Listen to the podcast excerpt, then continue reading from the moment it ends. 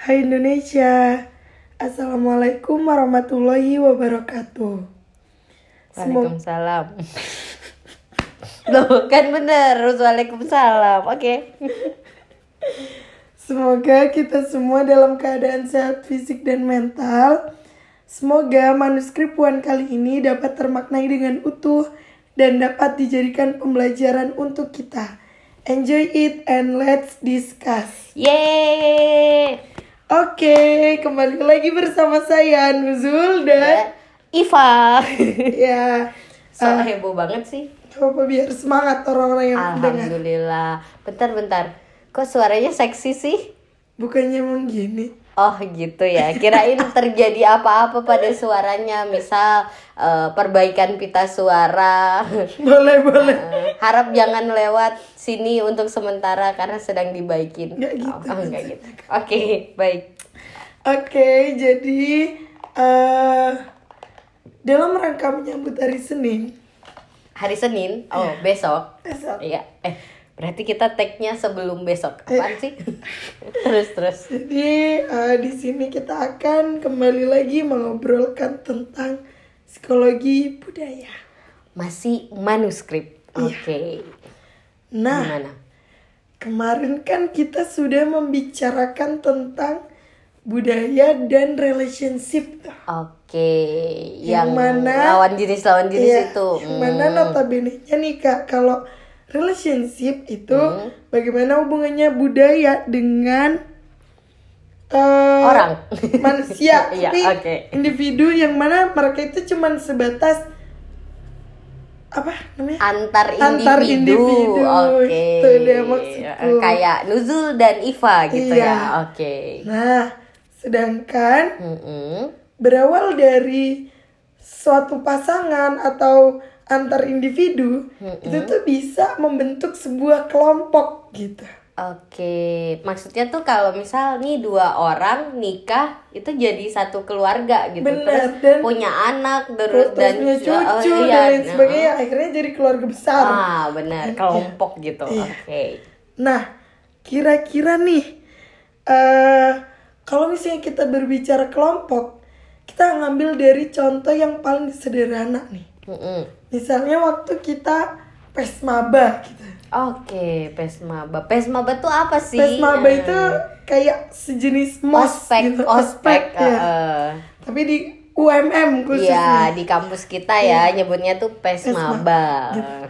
Nah, kalau misalnya kita tuh pesmaba, pasti satu kelompok Mhm. dia itu punya satu identitas, Kak. Misalnya Mm-mm. nama kelompok, I see. yel-yel kelompok. Ah, ah. Nah, itu kalau atribut juga Nah, nggak sih? gitu. Nah, heeh. itu tapi contoh sederhana gitu. yes. Sedangkan kita tuh sekarang kan ada di negara ya, suatu negara. Mm. yang mana tentunya juga terdapat banyak kelompok-kelompok tuh di dalamnya. Ah, pastinya ya. Nah.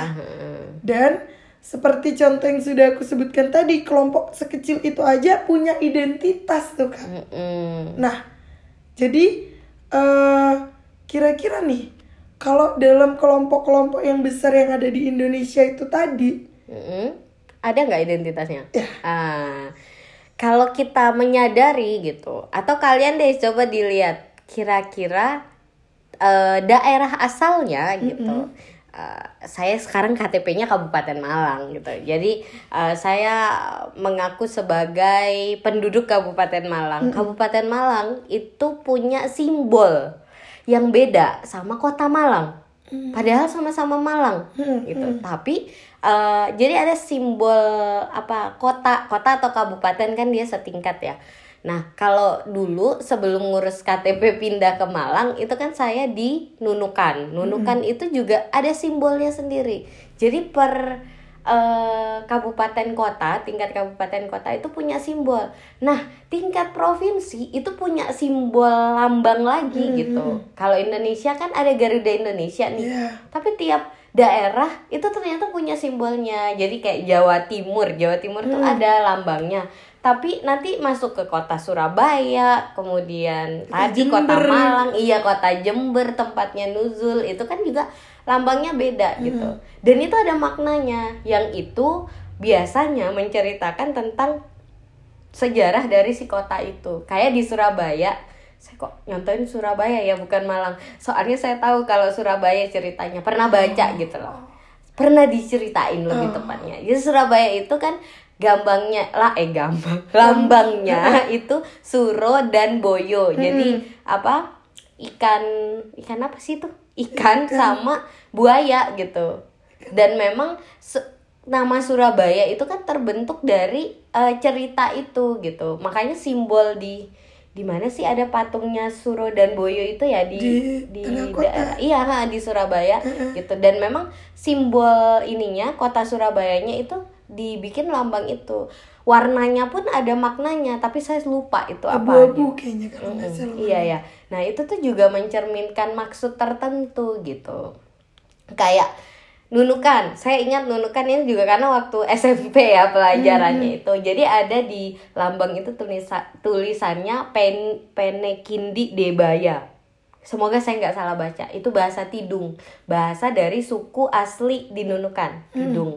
Nah, artinya saya lupa tapi intinya tentang eh, kesatuan dari orang-orang yang ada di sana intinya kayak mendoakan gitu loh Eh, nah yang kayak gitu jadi setiap daerah itu ini masih ngomong lambang Eh, lambang ya, Hmm. pasti lambang. Mm-mm. Nah, itu kan tadi kita berbicara lambang tuh kan. Mm. Nah, kalau Nggak ada yel yel tapi Iya, enggak kan itu tadi contoh. oke contoh Nah, terus eh, kalau misalnya lambang udah nih, Mm-mm.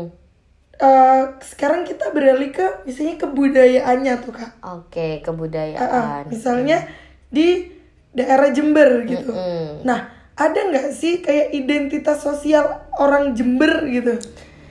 Ada nggak festival budaya di Jember? Ada. Setahu saya ada yang setiap hari Namanya apa itu? GFC. Nah, yang menampilkan kayak apa karnaval gitu Bener, kan ya? Itu bener. tuh terkenal banget loh itu. Itu. Iya bahkan eh. kalau itu lagi ada momen itu yang nonton sampai bule-bule loh. Ha-ha, jadi biasanya ada beberapa teman-teman dari daerah lain atau mungkin eh, memang ya itu tadi ya dari luar negeri bahkan Hmm. itu tuh eh, khusus ke Jember di itu kan pasti tiap bulan apa itu Agustus sih biasa. Agustus ya. Nah, Nggak tahu nggak tahu. lupa ya oke baiklah Takut Eh, salah aku. kalau gitu saya ngan- ngambil contoh yang ini eh sebelum pandemi gitu jadi eh ada di Indonesia itu salah satu yang dulu masuk tujuh keajaiban dunia itu adalah Candi Borobudur Mm-mm. itu adalah candinya umat Buddha nah setiap hari raya Waisak itu selalu ada pelepasan lampion lampion doa gitu. It- dan dan itu memang momen tahunan gitu sebelum pandemi ya. Karena setelah pandemi itu di eh, skip gitu. Ya ya inilah ya apa namanya ketentuan pemerintah. Jadi tiap tahun itu selalu di hari raya Waisak itu banyak orang berkumpul. Nggak cuma umat Buddha untuk untuk doa dan merayakan hari besar apa hari raya mereka gitu. Tapi karena Jogja itu kan terkenal dengan banyak walaupun si Borobudur ini adanya di Magelang ya itu udah diklarifikasi daerah teritorinya secara geografis itu Magelang bukan Yogyakarta gitu. Yang Jogja itu Prambanan. Nah tapi eh, di Jogja tuh kan banyak banget turis asing terus Bener, kemudian bener. eh, mahasiswanya juga banyak yang dari berbagai daerah. Itu tuh eh, akan melihat ya kayak jadi kayak karnaval gitu. Jadi kayak eh, apa sebuah perayaan yang nggak cuma miliknya umat Buddha gitu. Biasanya selalu ditunggu-tunggu memang di Jogja tiap tahun gitu. Berarti kalau identitas sosial per daerahnya itu tadi ya memang dia itu pengaruh pengaruh budaya yang ada di situ tuh kental banget ya kak untuk membentuk identitas sosial itu tadi. karena itu semacam apa identitas itu kan ketika orang eh, apa namanya menyebutkan tentang kelompok itu oh ini gitu. Itu tuh kayak nyebut apa sih Indonesia gitu. Oh negara kepulauan. Iya, karena memang iya, kita benar, itu benar, benar. daerahnya itu unik gitu. Banyak banget pulaunya. Yang besar banyak yang kecil-kecil ribuan gitu. Nah, tapi Ha-ha. aku jadi tiba-tiba terbesit sebuah Hmm. pertanyaan gitu kayak kalau misalnya identitas nih, Mm-mm. misalnya identitas kita di KTP gitu Hmm, hmm, itu kan dia ada bagian-bagian yang bisa diubah ada yang nggak bisa diubah. Hmm, misalnya status perkawinan bisa diubah. Harus Nah, eh, jangan tapi sampai kayak misalnya tanggal lahir Nah, terus kayak misalnya Nama. nama, itu kan tidak bisa. Nah, lalu bagaimana dengan identitas sosial? Eh, pada misalnya pada suatu tempat pada suatu budaya kayak gitu tuh mereka masih bisa berubah atau enggak kak identitasnya eh, eh, saya ralat gimana tuh nama sama tanggal lahir bisa berubah di KTP kalau akte kelahiran berubah Ya, Jadi ya, ngurus ya. akte dulu, Paham, baru paham, ngurus paham. Hmm. KTP. Ini secara administrasi sih. Karena kadang ada memang penulisan yang beda. Salah, ah, Atau nama itu ada eh, ini termasuk eh, tradisi di Indonesia gitu uniknya dan tidak hanya di Jawa. Kita temuin di beberapa eh, etnis pun begitu. Ketika anak sakit sakitan terus itu kan namanya dirubah Iya, gitu. iya, iya, nah itu iya. kalau kalau pengurusan aktenya berubah apa karena nama pertama itu adalah akte. Jadi kalau akte berubah eh, ke atas ke atas berubah ya KTP apa ini nama ijazah dan lain sebagainya. Nah tapi kalau si aktenya nggak dirubah meskipun anaknya selamatan rubah nama ya KTP-nya nggak berubah gitu. Jadi bisa berubah sebenarnya. Karena ada kita punya tradisi yang untuk mengubah nama gitu.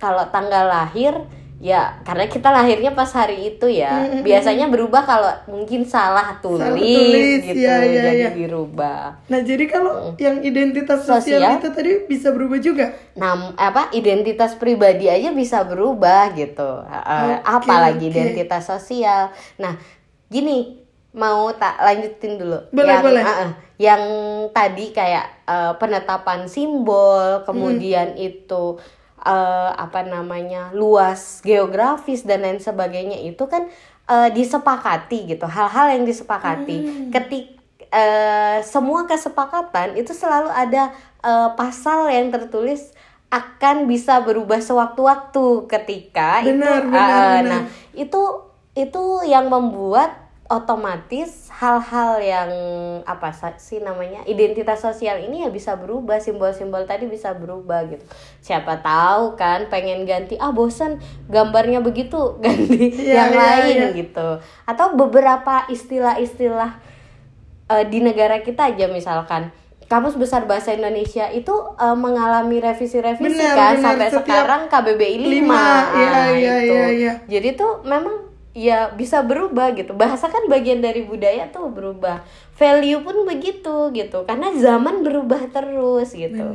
Cara berpakaian, terus itu bagaimana kalau sekarang itu pendidikan itu eh, nggak hanya kalau perempuan nggak usah sekolah gitu kan nggak gitu. benar benar Heeh. terus kalau misalnya waktu itu kan kayak masih kental ya misalnya yang cewek keluar pakai jari kayak gitu gitu dan Mm-mm. dan kalau misalnya saat ini mungkin yang kita temuin kayak gitu ya cuma orang-orang zaman dulu gitu kan. padahal kan sebenarnya kala itu itu juga masuk ke dalam salah satu contoh Budaya, identitas mm, ya iya, ya. identitas gitu, benar benar. Nah terus nih kan berarti kan eh, si budaya ini bisa berubah bisa dibentuk dan Mm. lain sebagainya.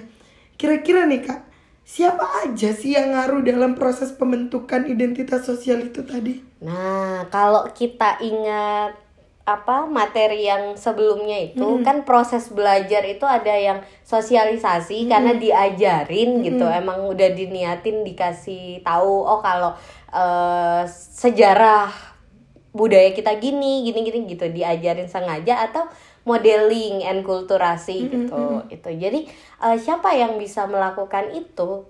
Biasanya kalau di lingkup terkecil anak belajar pertama tuh sama Orang orang, tua. tuanya. Atau eh, kakaknya mungkin. Siapa yang mengasuh dia deh gitu.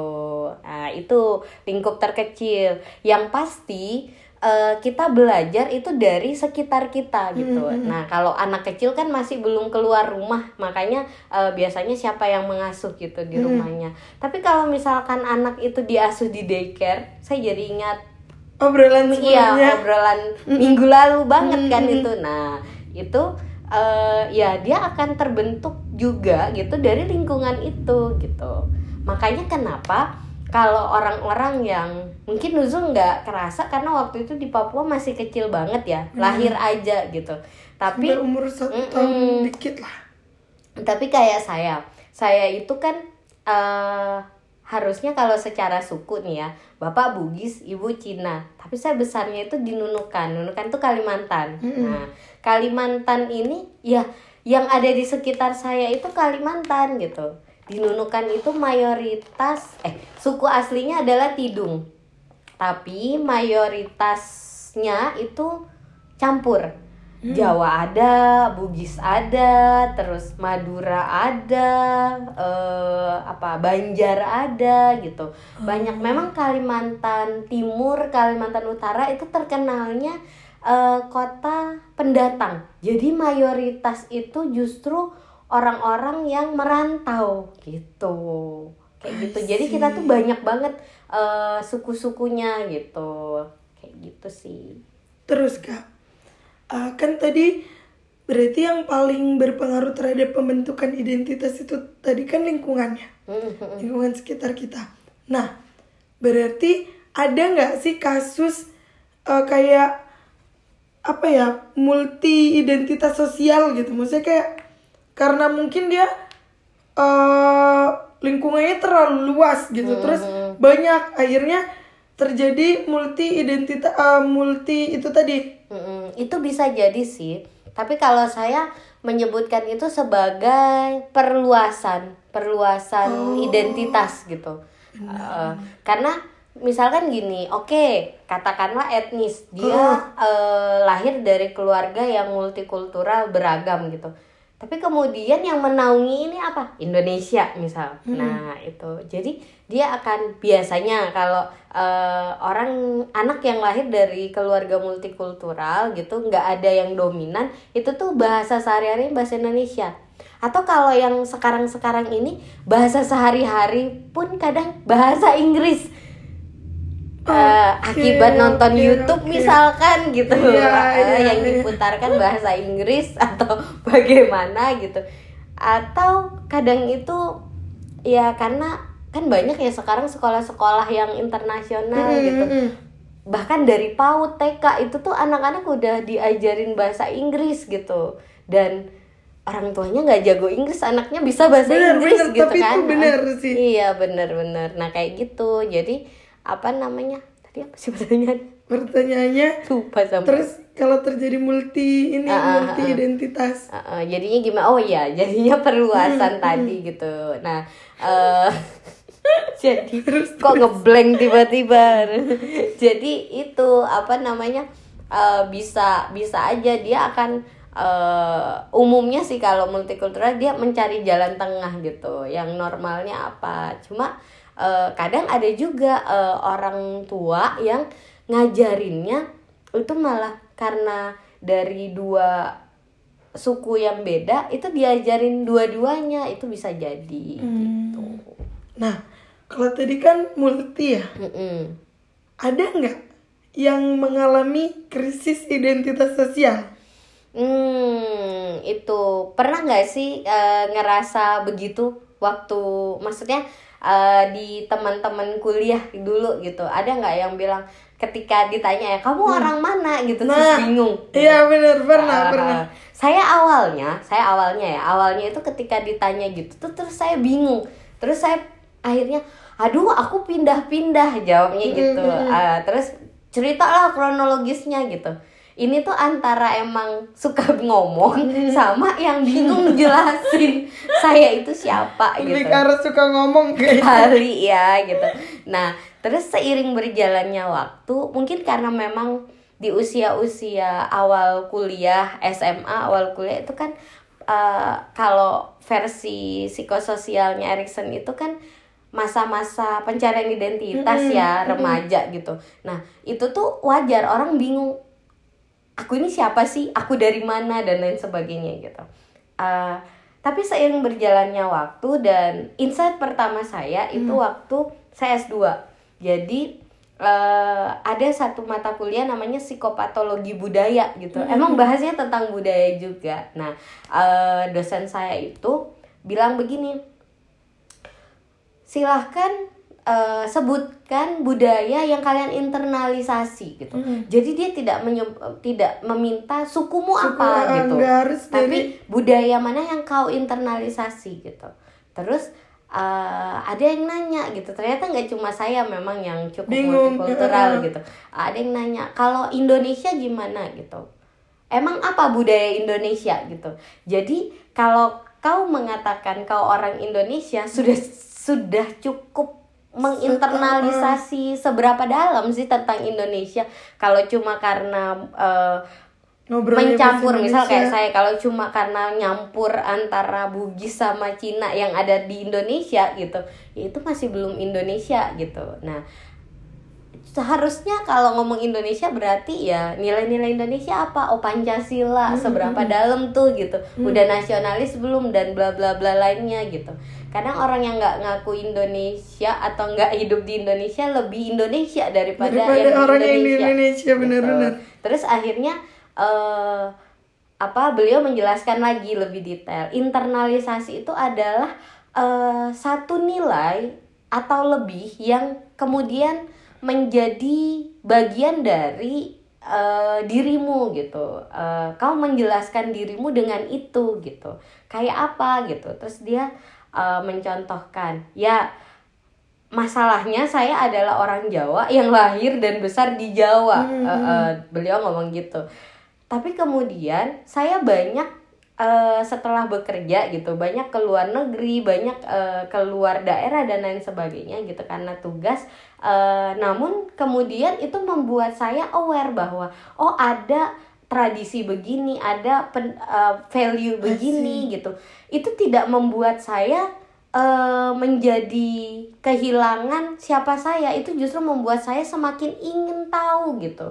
Jadi kebetulan beliau itu juga eh, muslim yang eh, apa psikologinya spesifik ke psikologi Islam gitu. Jadi jadi selain Jawa Islam gitu. Jadi semakin beliau ngerti banyak tradisi lain gitu. Beliau semakin memperdalam aku aku siapa? tercatat. Ya aku tercatat sebagai Islam dan Jawa. Apa sih Islam sama Jawa?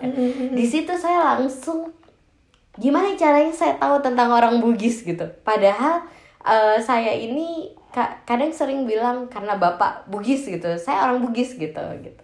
Tapi saya nggak tahu apa-apa selain hal-hal yang tampak gitu Benar, karena Nah. aku juga mengalami ini sih. Terus terus Mm-mm. terus. Nah, menarik kan tuh gitu. Jadi selama ini kita tidak diajarin dengan eh, suku yang kemudian kita sok-sok ngaku gitu kan, sok-sok ngaku. Terus akhirnya awalnya saya memaksakan diri karena saya ini orang harusnya orang Bugis gitu. Saya coba mencari, saya ketemu satu buku judulnya Manusia Bugis itu punyanya Perlas yang eh saya sampai sekarang bacanya belum selesai. Padahal waktu itu saya dapatnya di 2012 Wow. membosankan memang membaca itu. Eh, padahal saya cukup pengen tahu kayak apa sih orang Bugis gitu. Jadi bacanya sekilas doang. Oh kalau pernikahan mo- modelnya gini oh pakaian adatnya gini. lebih lebih apa ya kayak tidak membaca dengan cukup Detail serius yang dari depan sampai akhir gitu. jadi menurut saya belum tuntas bacanya. Cuma pas yang bagian diperlukan. Nah eh, akhirnya semakin ke sini terus saya padahal nih ya men- eh, fun fact nih fun, Fun fact. fun fact-nya gitu. Entah karena ini novel manusia Bugis kan buku non fiksi nih Oh. gitu. Berdasarkan riset tentang orang Bugis itu seperti apa hidupnya gitu. Novel Gajah Mada itu ada lima buku. Novel Dan sih. selesai. Ah, ah, ah, novel sih tapi settingnya adalah kerajaan Majapahit. Saya kalau disuruh nyeritain sejarah Singosari Kediri Singosari sampai jadi Majapahit itu saya bisa gitu. Sa- raja-rajanya eh, mulai dari Kris Empu Gandring ini ditusuk Ken apa namanya ditusukkan Ken Arok ke Tunggul Ametung sampai terakhir eh, apa namanya ditus eh, ditusuknya ke Anusapati itu saya bisa cerita gitu walaupun tahunnya saya nggak hafal detail ya harus buka buku gitu tapi cerita besarnya bisa terus saya mikir gini ternyata hidup di Jawa terus kemudian berinteraksi sama banyak Orang orang Jawa. Jawa. terus saya ngitung sampai sekarang nih ya saya tuh di Jawa 15 tahun tahun ini 15 tahun Hmm. di kota-kota lain tempat saya tinggal itu nggak ada paling lama itu di Nunukan 9 tahun Ah. jadi saya memang paling lama hidup tuh di Jawa, Jawa.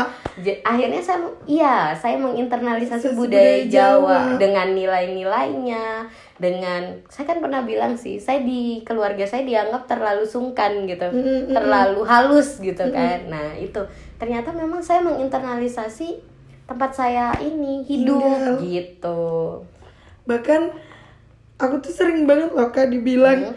wong Jawa tapi nggak Jawani. Hmm, Karena oke oke oke kayak- namanya harus Anissa Nurul Aziza Jawani. Jawani oke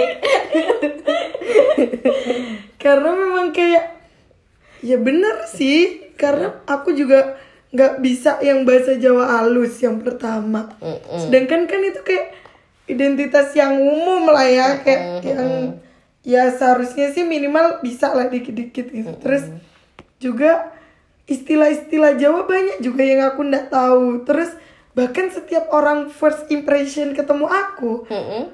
kayaknya sejauh ini belum ada orang yang pernah nebak langsung aku bener orang Jawa gitu. Pasti orangnya tuh nebaknya aku orang Kalimantan, orang Sumatera, oh Sulawesi, Sulawesi. Oh ada yang menganggap Sulawesi. ada Oh Sulawesi. dosen Oke. pembimbing saya menganggap saya orang Sulawesi. Oke oke Terus lanjut. kayak ya mungkin kayak yang kata Kaifa itu tadi sih bener ya kayak Jangan-jangan memang menginternalisasinya bukan Jawa. Nah. Ah, ah. atau jangan-jangan karena eh apa namanya kalau ke eh, enggak sih nggak jadi Apa, jadi apa sih? nggak jadi Oke, enggak, enggak, enggak. Kayaknya namanya harus di ini potong kambing ya. Jadi Jawani eh, eh, ya. diganti Jawa. Nah kayak gitu sih. Nah jadi tuh kak, udah kan ya berarti sebenarnya itu tidak menutup kemungkinan memang ya bisa terjadi krisis identitas sosial itu tadi ya. Benar. Oke oke. Terus itu kan tadi kalau misalnya di individu tuh, Mm, mm, mm. ada nggak sih case yang kelompok tapi mengalami krisis identitas sosial? Karena budaya sendiri kan artinya adalah nilai-nilai yang tercermin dari pikiran, Mm-mm. perasaan, dan tindakan Mm-mm. suatu kelompok. Jadi eh, kelompok itu sendiri yang menunjukkan siapa mereka gitu. Nah, yang tadi saya bilang bisa jadi pergeseran seiring berjalannya waktu. Yang mereka ajarkan secara turun temurun di eh, orang-orang yang menjadi bagian dari in group mereka gitu. Kalau mereka krisis eh, ya itu akan mereka selesaikan maksudnya perubahan itu tadi. Nanti kita balik lagi ke eh, tentang per- perubahan budaya. Karena budaya seiring zaman itu pasti Akan berubah, berubah. gitu. Kita kerasa kok ge- bergesernya gitu. Benar, benar. bahkan sampai memang eh, yang sangat disayangkan ya entah karena manusianya semakin hilang dan lain sebagainya itu budaya yang awalnya langka kemudian hilang gitu banyak gitu. Budaya-budaya yang tidak dilestarikan yang kemudian mungkin eh, tidak ada keturunan yang berikut kan diajarkannya Benar, secara benar, turun benar. temurun gitu. Tidak ada keturunan dan lain sebagainya akhirnya punah gitu. Eh, mungkin mungkin ya karena saya tidak eh, apa namanya cukup detail menelaah mungkin di Indonesia ada beberapa eh, suku etnis yang etnis kan banyak banget yang sudah nggak ada keturunannya lagi kemudian ya sudah hilang Hilang, akhirnya iya, iya, gitu iya. Berarti tapi memang bukan lebih ke arah krisis budaya tapi memang pergantian budaya yang mana ada beberapa budaya-budaya yang hilang gitu. Tapi akan perubahan perubahan bukan pergantian nanti diganti berarti jadi budaya lain Iya iya iya. Berarti eh, tapi jatuhnya dia nggak akan krisis karena ada perubahan budaya yang baru itu tadi kayak gitu ya. dinamis tadi itu Iya benar gitu benar benar. Oke. Eh, udah udah jelas sih untuk yang di bagian ini tadi. Nah, terus Kak kita back to yang multi tadi. Mm-mm, oke Nah, Kalau misalnya eh, pada suatu kelompok itu tadi terjadi budaya yang banyak yang terjadi ragam budaya kayak gitu.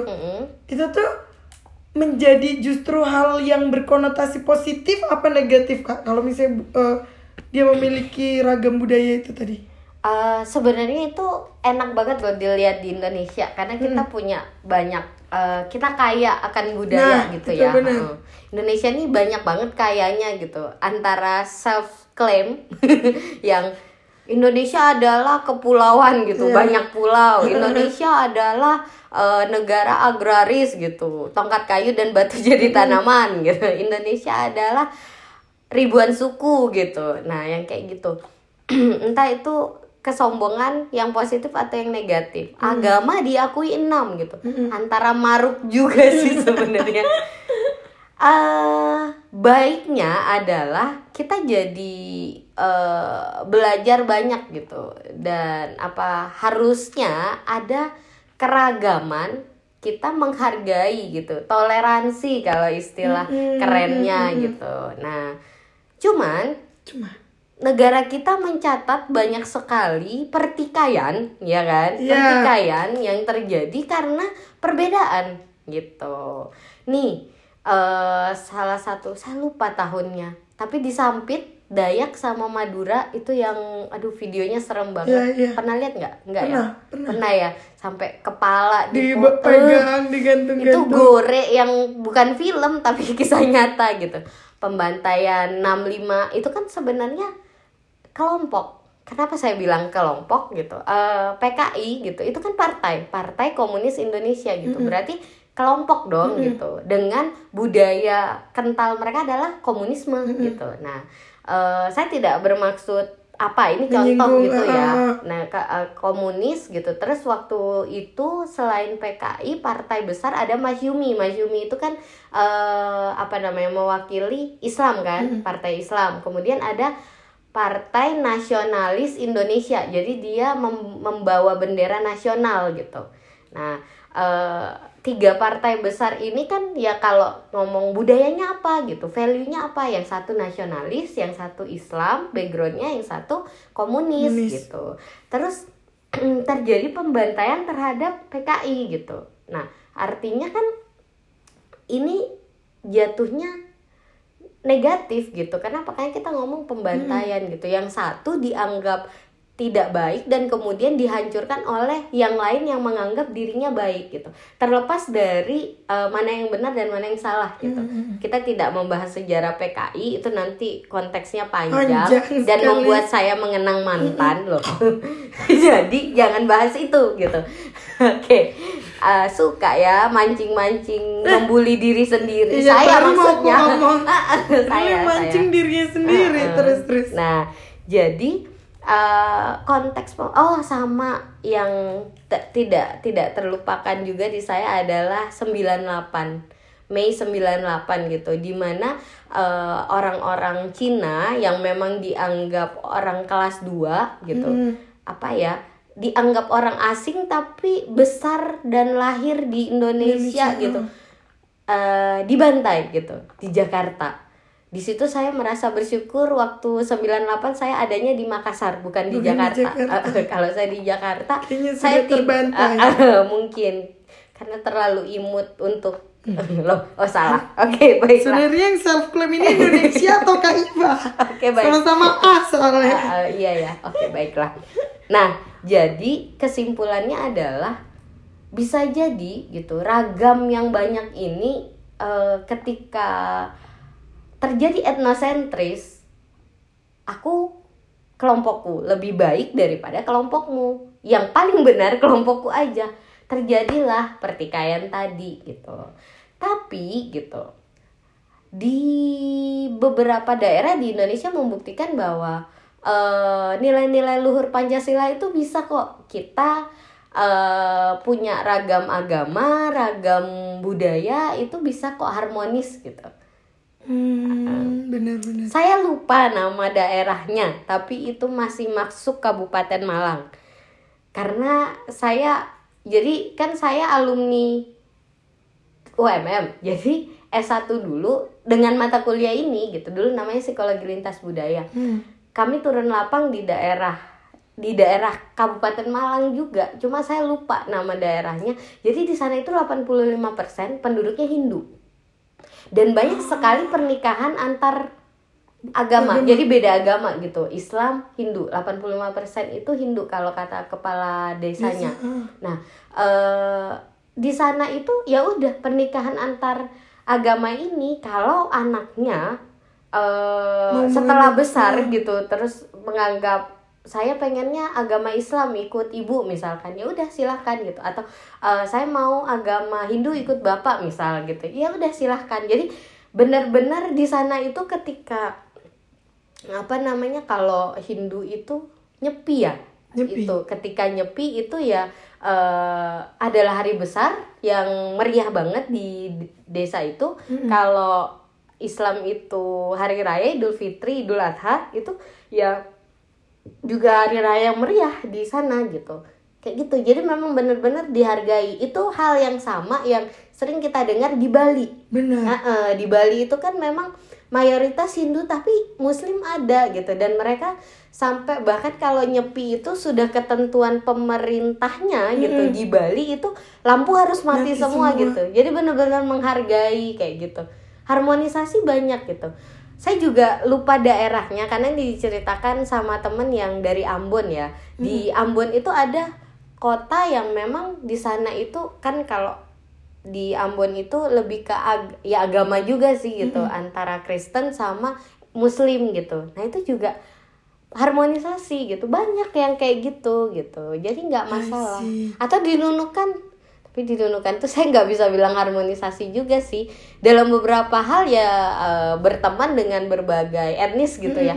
Tapi pertikaian juga banyak. Jadi kalau mau ngelihat tombak Dua-duanya. terbang tombak terbang yang orang gak ada yang megang keris terbang di sana bisa gitu agak mistis ya Mm-mm, karena memang saya juga nggak ngerti budaya etnis yang kental tenaga dalam yang gitu-gitu loh. Nah itu.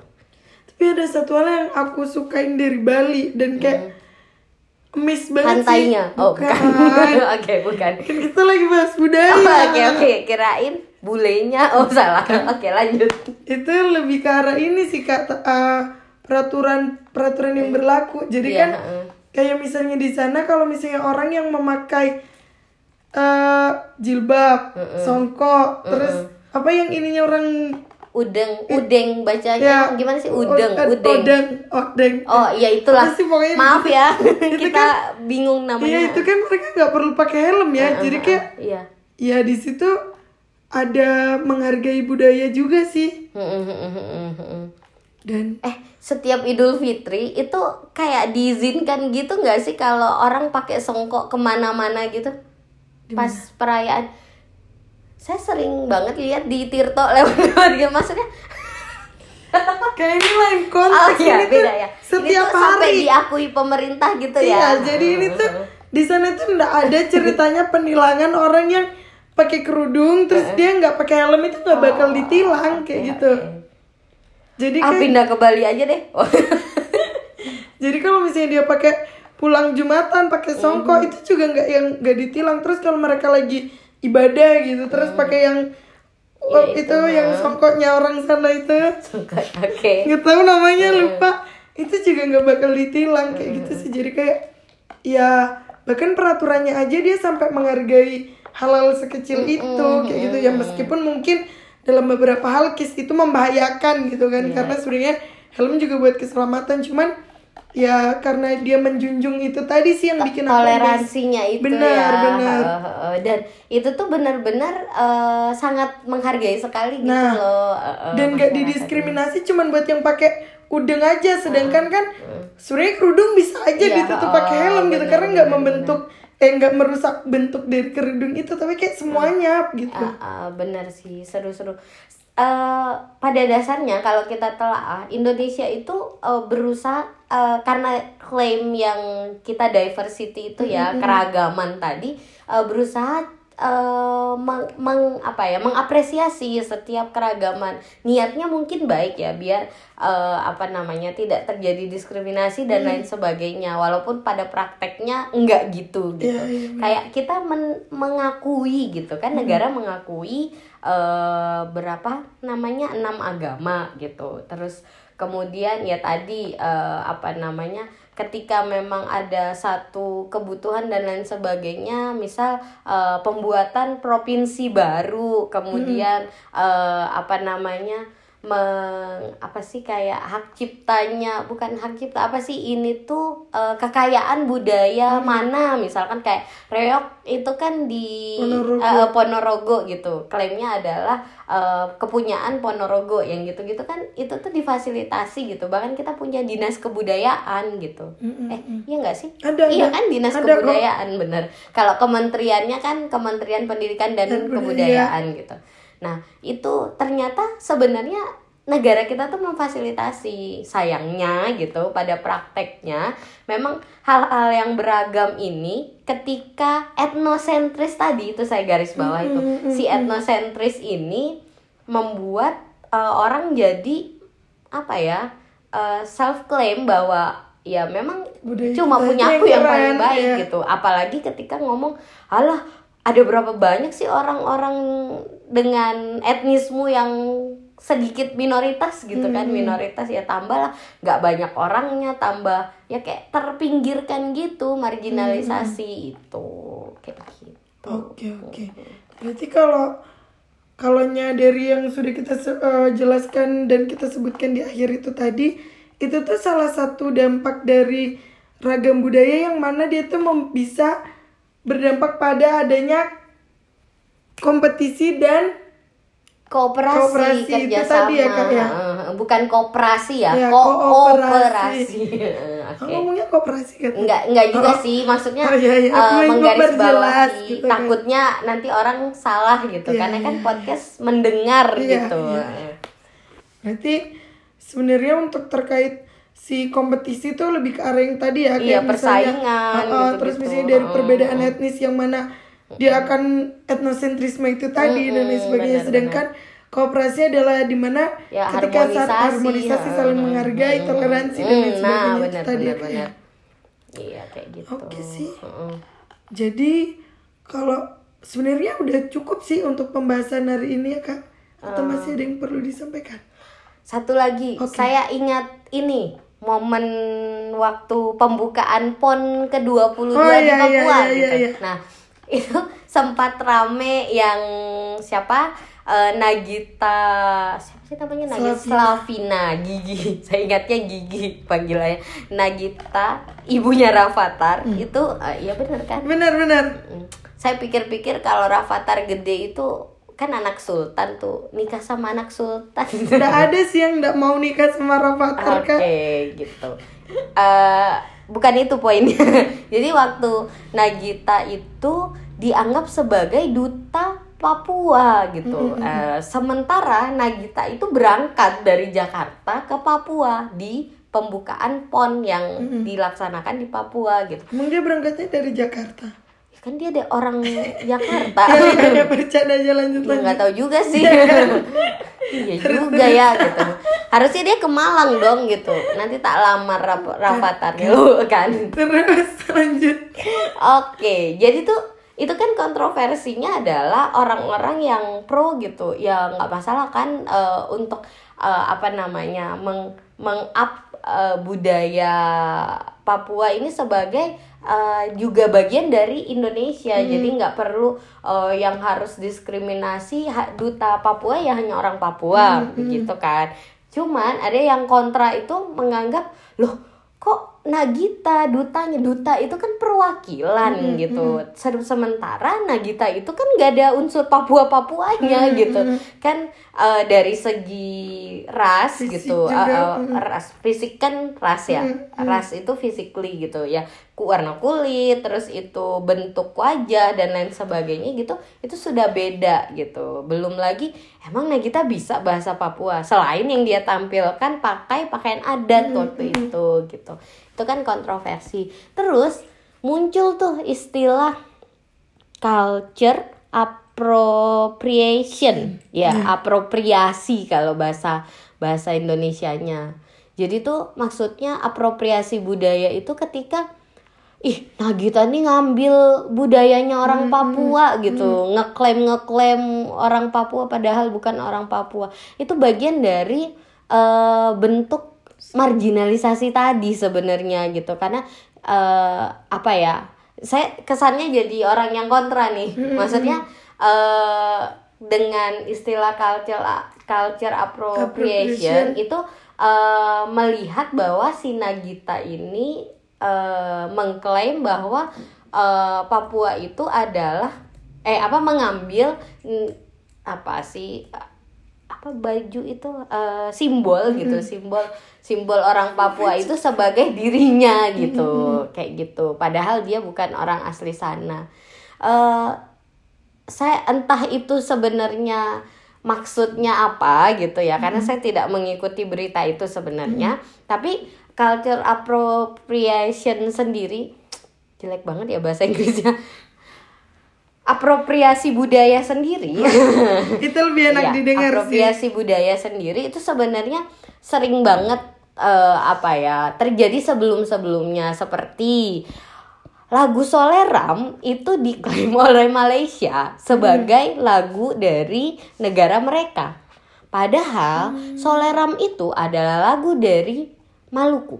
Kukira Soleram itu anak yang baik. Anak yang manis dong. Ah, nggak hafal lagunya. Terus terus. Nah, jadi eh, itu salah satu yang apa ya bentuk eh, culture ap- eh nggak usah bahasa Indonesia aja apropriasi budaya tadi gitu. Jadi ketika eh, budaya lain itu diklaim oleh orang lainnya gitu, yang biasanya itu tuh lebih berdaya atau lebih lebih kuat Oh, dibandingkan eh, eh, Nah, akhirnya karena case Soleram tadi itu tuh Indonesia mulai tapi itu ada positifnya. Gara-gara habis diklaim, Indonesia tuh jadi mulai memperhatikan budayanya sampai akhirnya eh, itu awal mula kenapa ada hari batik.